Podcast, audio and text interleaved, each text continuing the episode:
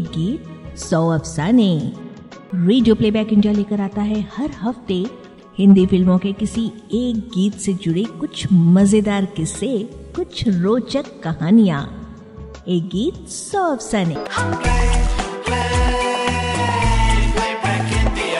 Radio playback India radio playback India के सभी श्रोताओं को हमारा नमस्कार।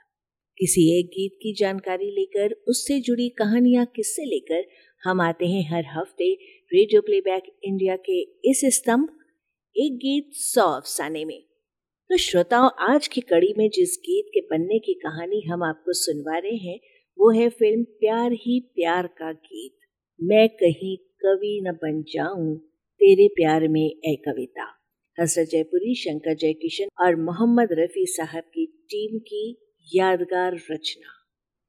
मैं कहीं कवि न बन जाऊँ, इस गीत का मुखड़ा हसरत जयपुरी के बजाय जय किशन ने क्यों लिखा?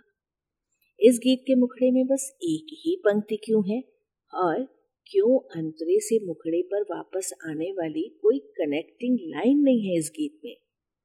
गाना रिकॉर्ड हो जाने के बाद कैसी समस्या उत्पन्न हुई, ये सब जानने के लिए सुनिए आज का ये अंक। जिसके लिए आलेख तैयार किया है सुजॉय चैटर्जी ने और आज इसे प्रस्तुत कर रहे हैं शिवेंद्र शुक्ला। 1968 में शंकर जयकिशन को भारत सरकार द्वारा प्रदत्त पद्मश्री पुरस्कार से सम्मानित किए जाने की घोषणा हुई। इस वर्ष फ़िल्म और संगीत के क्षेत्र में जिन कलाकारों को यह सम्मान दिया गया था, उनमें शामिल थे बेगम अख्तर, सुनील दत्त, दुर्गा खोटे एनटी रामाराव और वैजयंती माला। इन्हीं दिनों फ़िल्म प्यार ही प्यार की प्लानिंग भी चल रही थी। फ़िल्म के निर्माता थे सतीश वागले और राजाराम। निर्देशक थे भप्पी सोनी और संगीत निर्देशक थे शंकर जयकिशन।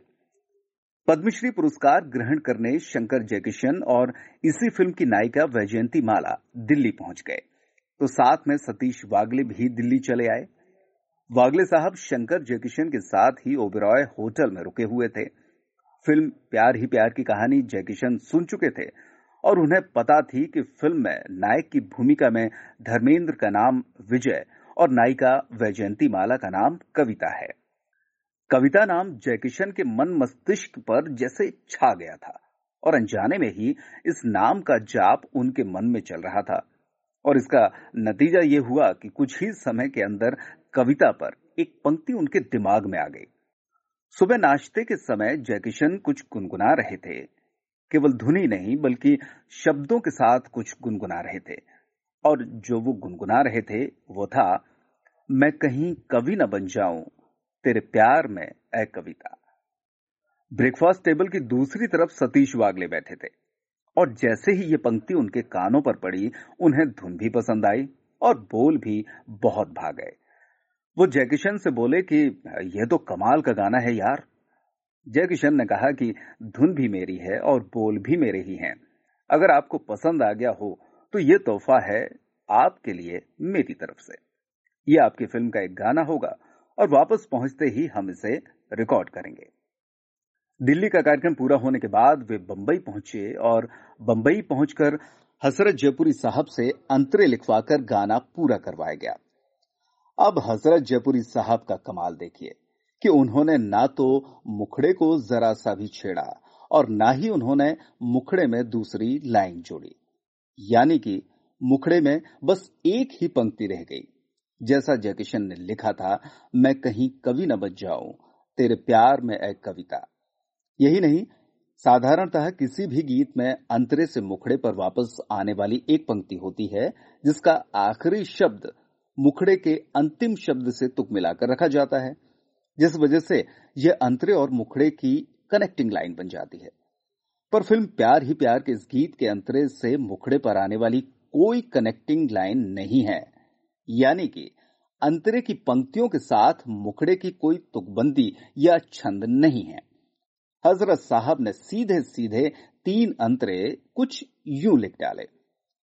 पहला अंतरा है तुझे दिल के आईने में मैंने बार बार देखा, तेरी आखड़ियों में देखा तो झलकता प्यार देखा, तेरा तीर मैंने देखा तो जिगर के पार देखा।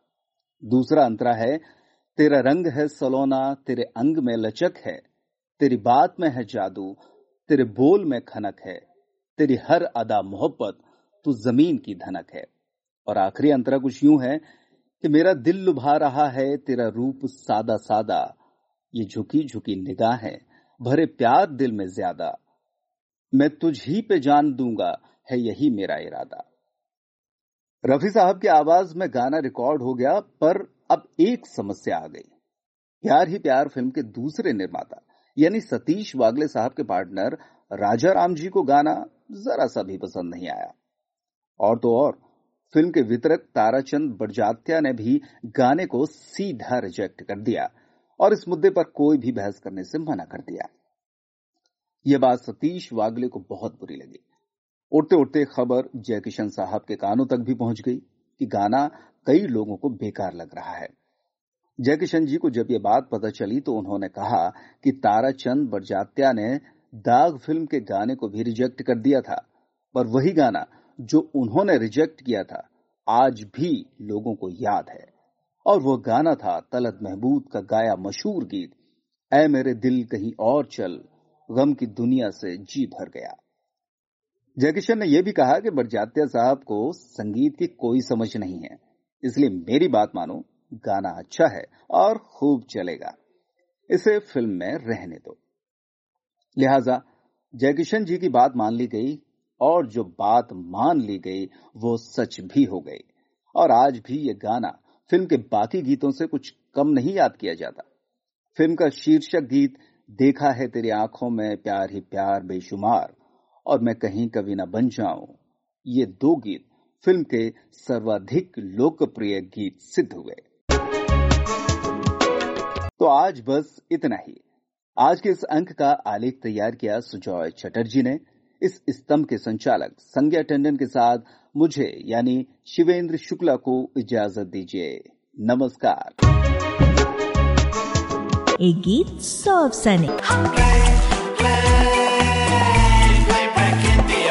Radio playback India India.